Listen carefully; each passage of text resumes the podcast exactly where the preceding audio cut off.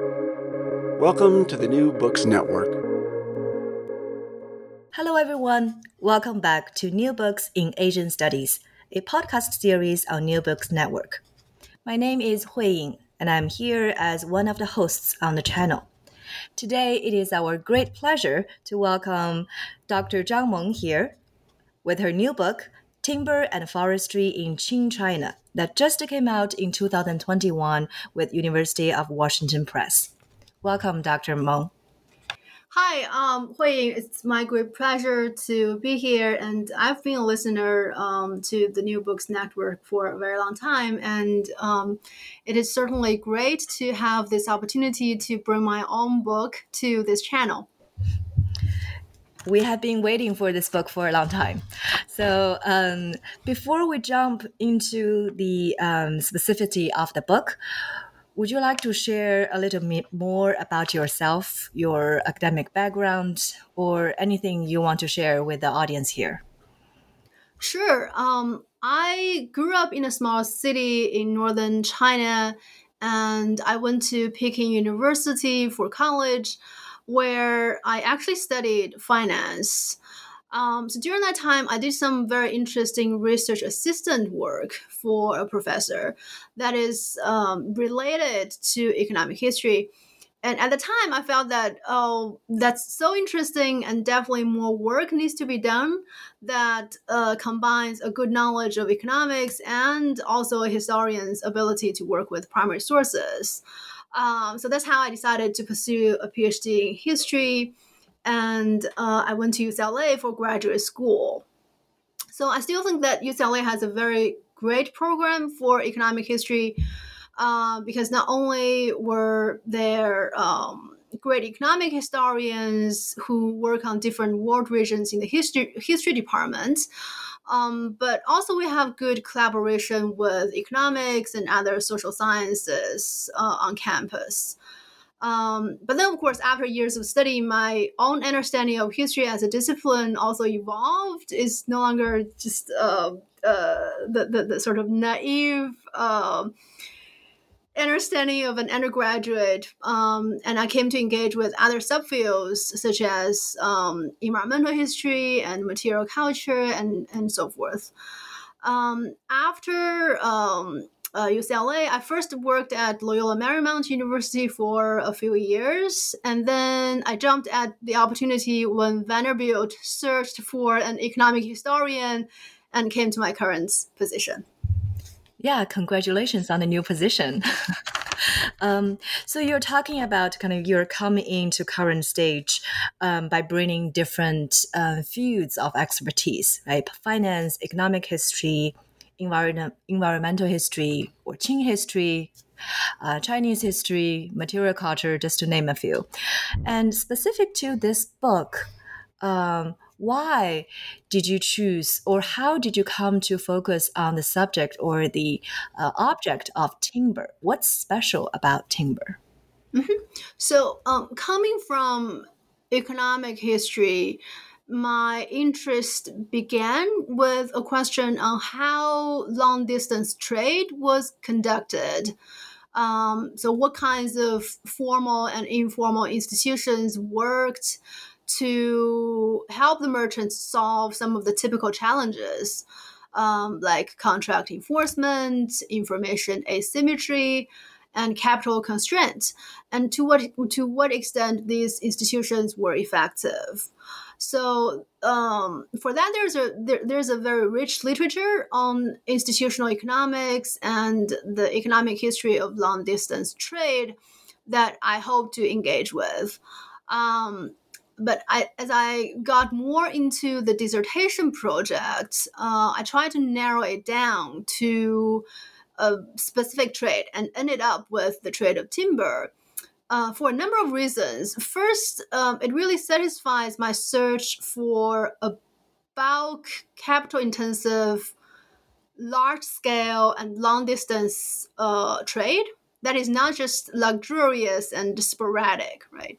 And second, um, the trade of timber was not heavily regulated or subsidized um, during this period in Chinese history, unlike salt or grain, right? So those are the kind of bulk commodities under more direct state supervision uh, in, in this time. So timber really could allow me to look directly at the private order institutions among the merchant groups that were uh, sort of, I hope, um, it could be representative of other long distance trade at this time as well. Yes, so thank you for explaining a little bit more how unique the trade of timber was compared to other kinds of um, commodities. Um, so, following this line, and what's special about this time period as you were talking about? So, was the trade of timber as unique as this in prior times in China, or um, became less unique after the fall of the Qing, or what's special about this particular mm-hmm. time period? Right. Um, so the book focuses on the Qing uh, period, so roughly from the 17th century to uh, the very end of, well, to the beginning of the 20th century, really. Um, so the Qing period is interesting and important in Chinese historiography for multiple reasons, but for me, like from a more broader comparative perspective, it provides a very interesting case um, because it is quite different from the very familiar narrative of the development of modern forestry. Um, uh, so rather than being just another case study that largely repeats the familiar narrative of, um, say, the rise of state directed forest management and the later so called scientific forestry, such as in uh, early modern Europe, in Japan, in, in uh, British India, Southeast Asia, and so forth, um, the Qing pattern really stands out from these other cases that the literature has already um, looked at, right? Uh, its, its pattern of private initiatives for reforestation is something that we really haven't seen um, much in other regions um, in the early modern period. And uh, for that, I think it is a very forceful rebuttal against his historical teleology, and it invites us to think about the multiple paths of historical possibilities. And with this project, I um, I also came to realize the lack of scholarship that takes both the environmental and the economic uh, seriously. So overall, I think that there's a tendency among environmental historians to take the economic transactions for granted, right? So trade is always to be blamed, and it is assumed to happen anyways. And there's also a tendency among uh, pre-modern or early modern economic historians to take the resources for granted, right? Where we care more about, say, the rise of industrial revolution, but we don't care too much about where the fuel or the, the kind of resources come from. Um, uh, but I think really the, the two aspects have to be examined together um, because uh, in, the, in the case of timber and forestry, the particular form of state regulation, the particular form of forestry, and the particular system of uh, trade and distribution, these are all highly intertwined and interdependent. So, in both economic history and environmental history, I'm hoping to see more work that recognize the concerns and the priorities of each other and bridge this discursive gap between the two. And that's what I hope to achieve in, in this book. Definitely. I think that's one of the um, largest contribution of uh, your book and also uh, one of the few or pioneering work that really engage these two um, thoughts or two perspectives together. Um, and following what you are saying about the intertwined and interdependent um, trade of timber and timber as the resource, also talking about the Qing state, particular form of invo- involvement, uh, which you kind of provided a um, close analysis throughout chapter one and two. Um, the question is, as you pointed out, uh, if we see that the Qing imperial court's timber consumption had minimal impact on forest ecosystem of timber, then what was the Qing Empire's impact on the world of timber? Mm-hmm. Um, well, that's a great question, and um, I've been thinking a lot about the very long term political ecology of an agrarian empire. Uh, like imperial China, and I'm not just talking about the late imperial period, but imperial China for uh, 2000 years, right? So occasionally, we know that they occasionally they did have some very intensive state directed project, right? That that that directly influence the transformation of landscapes.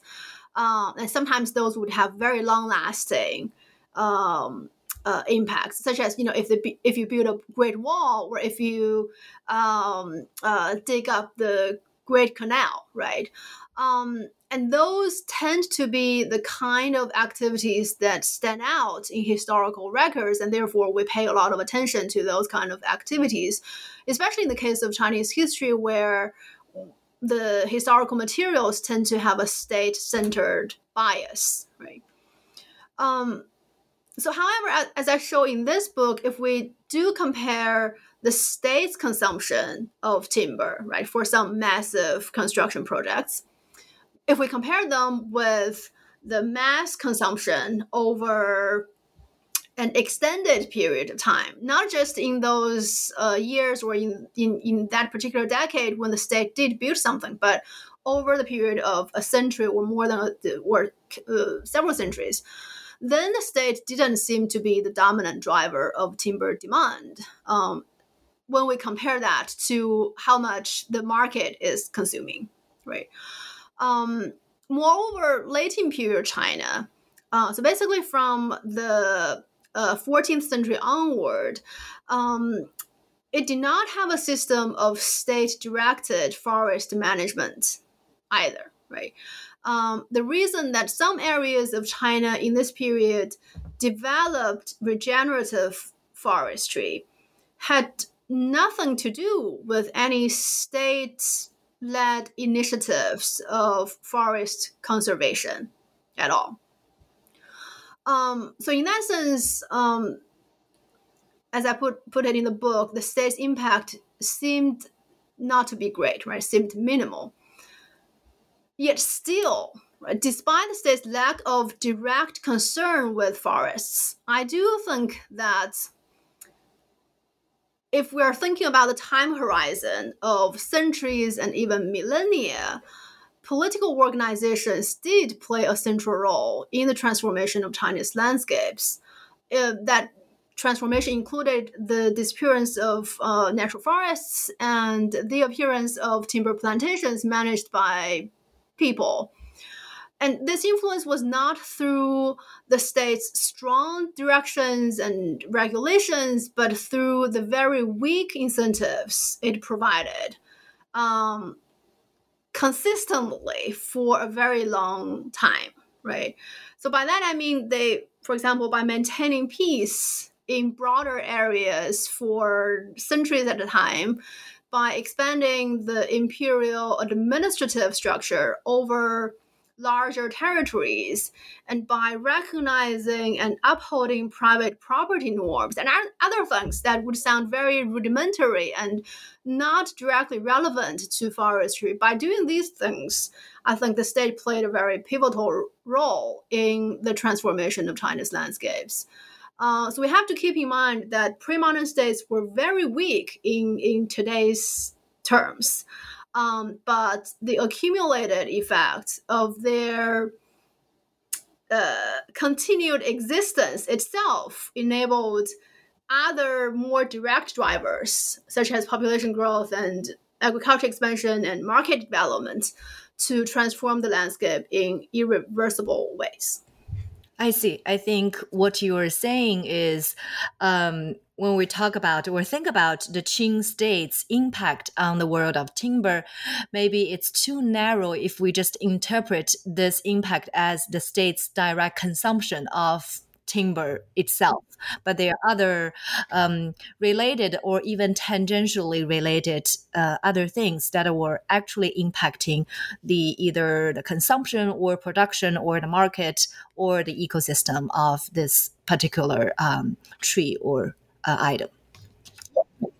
And I think that's um, kind of naturally uh, leading to the second uh, not second, third, actually the central chapter of your book that dealt with this very extraordinary phenomenon, um, speaking to or um, reflecting kind of the uh, people at the time or the society at the time come up or derived to this particular way to sustain or maintain timber supply.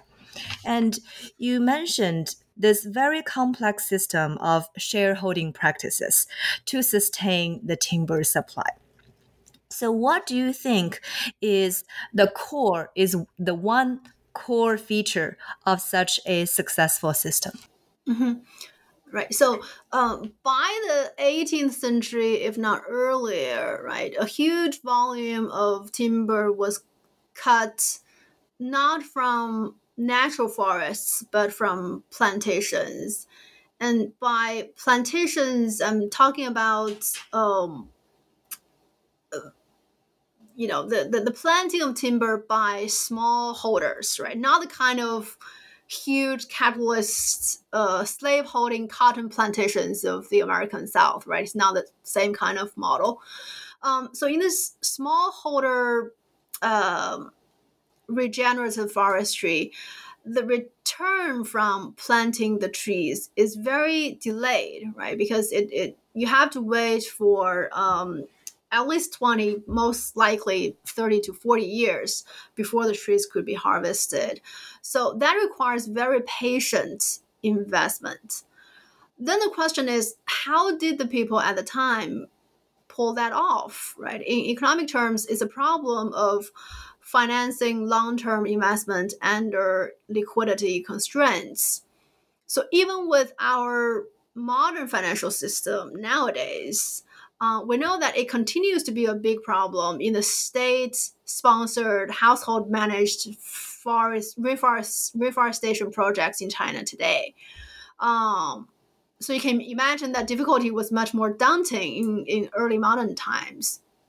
So then it turns out that they actually developed a very sophisticated shareholding system uh, based on um, expected, not realized, expected future revenues. And I think that is the key feature of this successful um, system.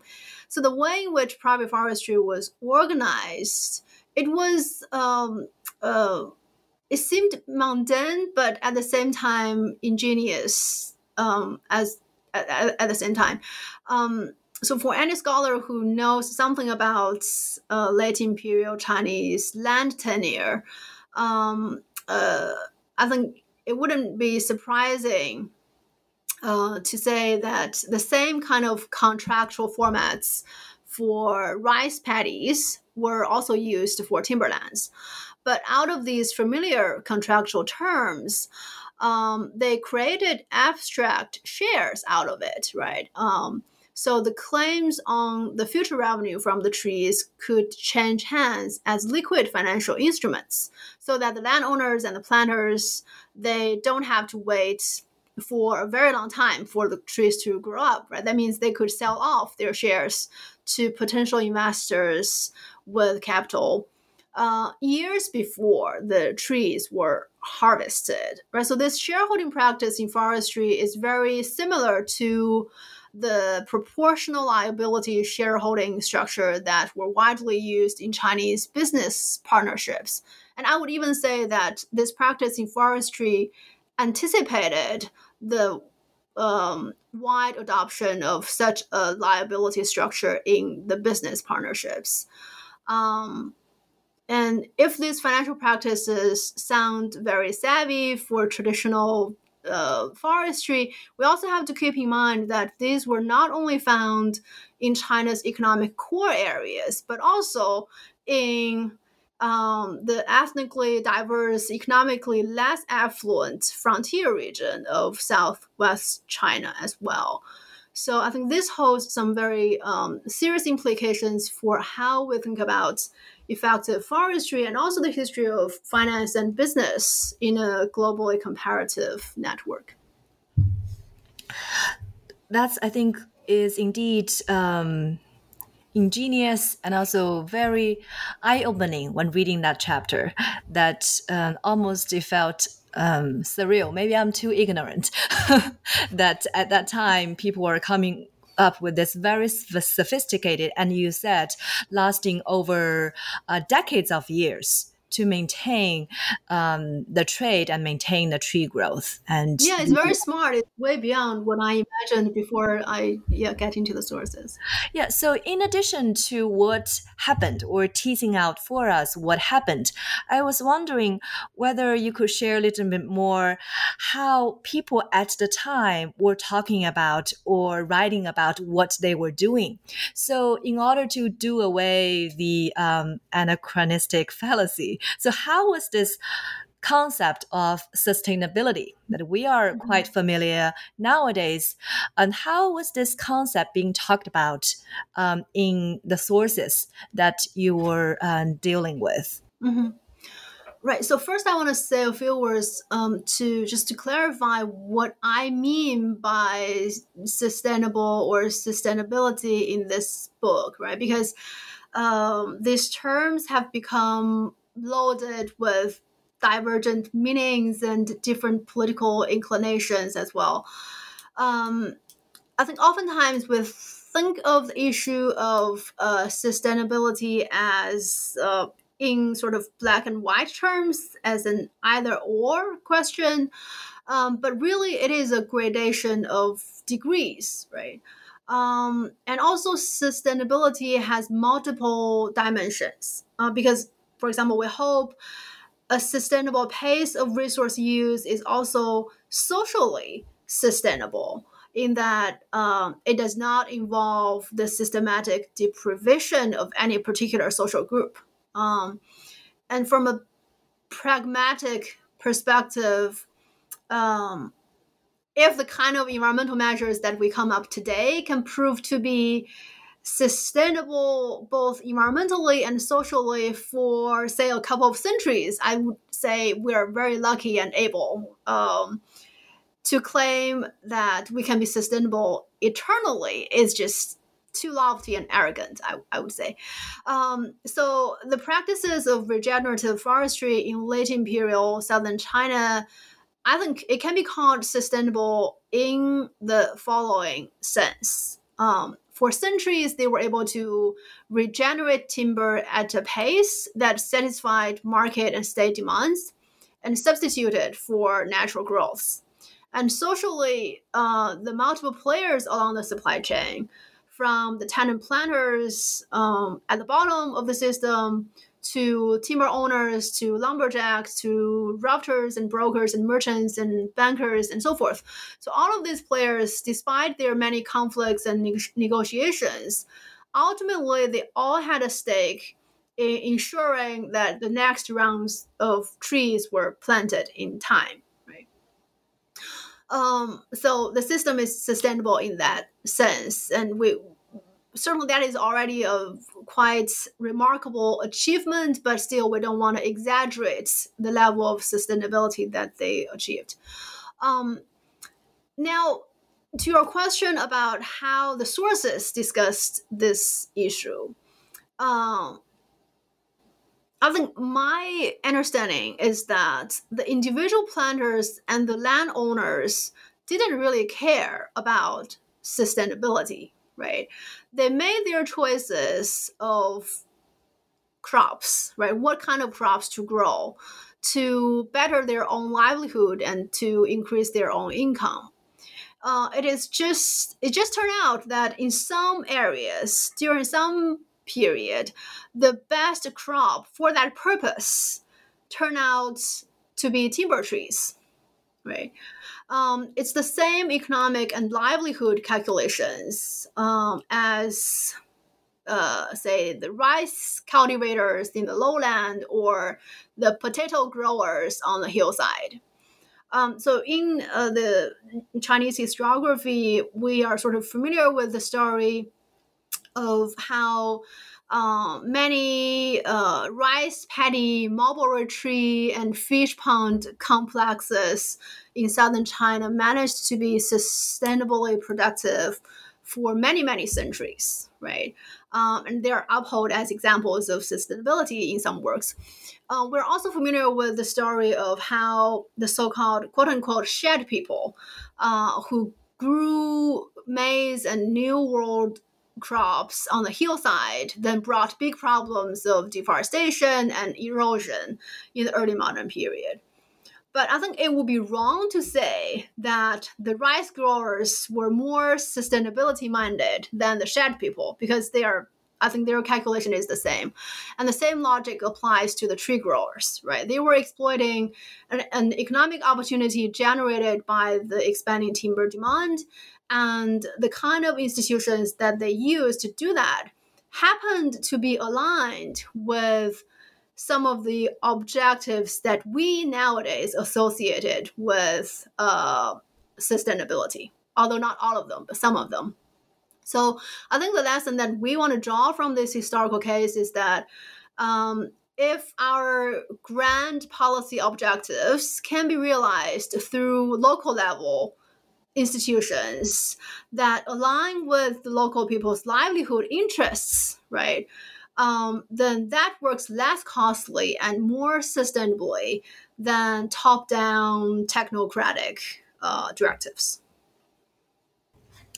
I see. I think it's just um, the uh, actual historical actors at the time were probably driven by simple um, interest right but it uh, for uh, for a scholar or for an author that working on this subject it's just amazing to see that different um, factors or different uh, players in this trade or in this uh, consumption or building or planting the trees that somehow miraculously uh, realized all kinds of goals for different parties.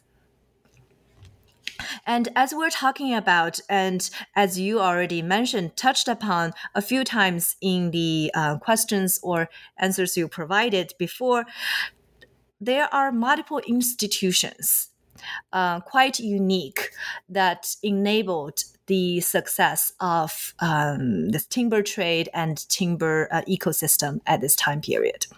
So through chapter four and five, you're focusing on uh, different kinds of institutions specifically, if I summarize that correctly. Um, and particularly, you talked about the timber trade usually lasted years long and crossed long distances. And specifically, you collected 255 timber trade debt cases. Um, so, out of curiosity and of for that for those legal cases. I was wondering what was the most frequently uh, cited or frequent occurred challenge um, mentioned in those legal cases, and how was that challenge usually resolved? Mm-hmm. Right. So. Um, these two chapters just look at the timber market um, more closely and I find that the timber market was a very decentralized space. And, and it continued to be the case until the early decades of the 20th century, although by that time changes were already underway. Um, so this whole trading system um, was dependent on short-term credit, right? Um, so the short-term credit was like the central pump of this huge circulatory system. Um, in that situation, the risk of default could be uh, devastating, not only to the merchants who could not get their money back, but also um, this crisis could fit into the up, upper stream players, right? um, to the planters and influencing their decisions whether to plant trees for the next for the next um, uh, round. Um, so that's why I turn to look at the cases of default. And default is not just um, the failure to pay, it could take many different uh, forms. Um, it could be you know the the attempt to extending your grace period over and over again it could be um, that people already entered into a contract and then the market prices moved and one party tried to take advantage of that price movement and uh, just revoke that earlier contract so all of these forms of um, uh, contract violations, right? I put it under the sort of umbrella rubric of um, default. Um, and to look at how people deal with these challenges, especially without a very interventionist court system, I turn to look at the sort of um, the the uh, informational and the financial functions of intermediaries and how private order enforcement within merchant organizations interacted with the court system. Um, and I find that uh, really, in, in, contrary to our stereotypical impressions of um, the so-called licensed brokers, so in Chinese, the Yahang, and um, the merchant organizations, so in Chinese, this would be the Huiguan or the Gongsuo. Um, so these institutions um, could hardly claim any monopolistic fiefdom, although they try to do so. But there is no um, sort of ensured protection of their monopolistic claims, right? In the end, um, uh, outside groups could very effectively get into this field and challenge uh, any dominant players and uh, make the uh, whole playfield very competitive. That is especially for the larger market, uh, for the for the um, redistribu- redistribution centers of timber, such as Hankou and Nanjing for for this period. Um, the role that these intermediaries and merchant organizations played was more um, based on information. Um, so, as centrally positioned nodes in a network, they channeled information, enforced contracts, they tried to mediate disputes um, uh, among merchants that came from all different kind of places. Sometimes um, uh, well, often they could do that autonomously, but other times in collaboration with state authorities. So, um, in these two, two chapters, I try to tease out how these different intermediating um, agents um, interacted with both the merchant groups and with the state. Thank you so much. I think as um, our audience, you can hear from our brief conversation so far in these um, different chapters or different uh, angles. Uh, Dr. Meng Zhang in his book really try to find different angles, different perspectives through various cases to present um, how timber and forestry was managed as um, a resource, um, as a trade, and also as a, uh, or not as, but actually achieved sustainable development. Um, it is really a rich and eye opening book. And as you already achieved, such a wonderful combination or production of scholarship.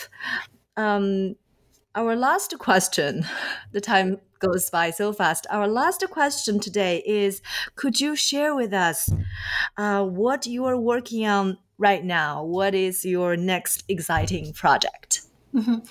Um, I'm actually working on two very different projects. Um, it might be too ambitious, um, but but I like sort of exploring um, unfamiliar territories, and we'll see how that goes.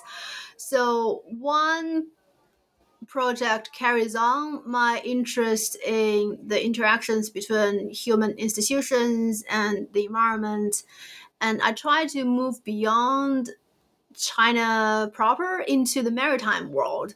So uh, in this project, I follow the social life of edible bird's nests. So this is uh, made from the hardened saliva of a particular species, a very rare species of cave nesting swiftlets. Um, and the project look at um, the period from the 16th century to the 19th century. Um, during that time, this exotica from Southeast Asia transformed into a luxurious delicacy and a medical elixir. Um, highly pursued by the elite Chinese consumers, both within China and also in the Chinese diaspora overseas. Um, and they spurred a trade network that connected again multiple multiple players is what I'm interested in, right? So in, in, in the South China Sea, including Chinese merchants, of course, but also the European East Indian companies and the um, traders from the island. Um, and it brought transformations to the life and the environment of both humans and the swiftlets uh, in this case. Um, so that's one. And another direction of my research um, examines um, the spread of foreign debt in non Western regions uh, as an instrument of public finance in the uh, late 19th, late 19th to early 20th century. Um, so in this regard, I think you know past research has mostly focused on um, the adoption and the adaptation of Western economic concepts and practices in China under the framework of um, the so-called self-strengthening or the Westernization reforms. But I'm um, my interest in this is not so much how China learned from the West, but but how the experiences of other quote unquote Oriental societies, right? Say the Ottoman Empire, Egypt, um, the African colonies, and so forth. So, how the experiences of these other non Western societies with Western style public debts were filtered into the Chinese world of knowledge. Um, at this crucial period, late 19th, late 19th, early 20th century, and how these filtered knowledge uh, informed the intellectual currents and policymaking. And they also sort of contributed to um, uphold a view of the world political economy that conforms to the hierarchic capitalist order of international finance. So this, um, as you can see, um, the two projects are very different, but I think they're both related to some aspects of this first book, right? There's an um, environmental and material uh, culture angle. There's also this credit and uh, uh, the, construction of debt relationships angle. But in this case, I'm looking less at the credit relation between individuals, merchants, but uh, between sovereign states. This is so exciting. And as you were saying, these are, even though these are two, um, seemingly quite different. Uh, they are. uh, they are very different projects, but indeed they uh, did follow the combined interest of uh, of kind of economic history plus whether environmental history or kind of state politics. Um, interactions. And I'm really excited that one is taking on or bringing uh, animal as an actor or the field of gastronomy, and the other one is more specifically uh, or more um, explicitly um, world comparative historical method. And it's really exciting to think about same or similar questions that you raised here in this timber and forestry question uh, book, but continue to explore in different context in uh, the upcoming uh, two books. And I really hope we could greet, uh, we could read them uh, not so long. Thank you so much. Yeah yeah. Uh, okay. I think um, thank you again, Dr. Meng Zhang, for coming here and sharing with us. And to our listeners, uh, today we have Dr. Meng Zhang with her new book, Timber and Forestry in Qing China, Sustaining the Market, that came out 2021 with University of Washington Press. And I really encourage you to read the book to learn more, not just about the tree itself, but the uh, all the exciting and um, maybe same questions you have known, but with a different answers you might be expecting from this book. And that is all for today. Thank you very much for listening. See you next. See you in our next episode.